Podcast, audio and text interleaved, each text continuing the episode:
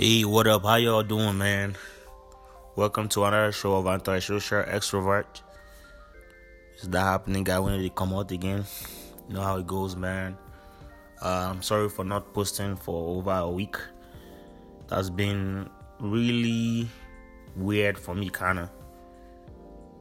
Because I was on a streak of um, no fap.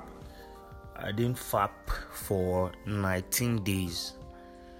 And that is a very huge accomplishment for me. I think that's the longest I've gone this year so far. At least cautiously. That's the longest I've gone. Um, so, well, let's let's break it down and start from my journey through the nineteen days and how I felt and how I was feeling through the nineteen days. And how I'm feeling after I relapsed. Because I relapsed bad. I binged bad. I did it on Friday. I also did it on Sunday, and I did it today. That's Tuesday. I did it on Monday again. Today I did it twice, man. I felt like crap. Yeah, man. Anyway, let's talk about um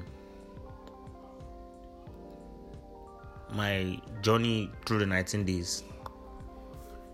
At first, man, when I was feeling, when I was when I was going through the journey, the first week, it felt kind of nice leaving masturbation. I didn't really miss masturbation. Then the second week came in, third week came in. The third week, I started feeling kind of lonely, like worthless. Like after I finish my work, like after I go go to my job and I get back home, I started feeling kind of um worthless, that ah, there's nothing for me to do at home. That what am I doing? The book I used to read about, because I'm I'm I'm using comedy to replace the habit, reading and comedy and stuff like that. Just making podcasts, writing comedy, writing. Reading to replace this habit. So uh, it started becoming, during this third week, it started becoming worthless. Like I was, I started questioning myself that what am I doing this for? And I started feeling attracted to girls, but it, it, I, I, all I was just thinking about is just that act, that sex act. So um, it was kind of weird though.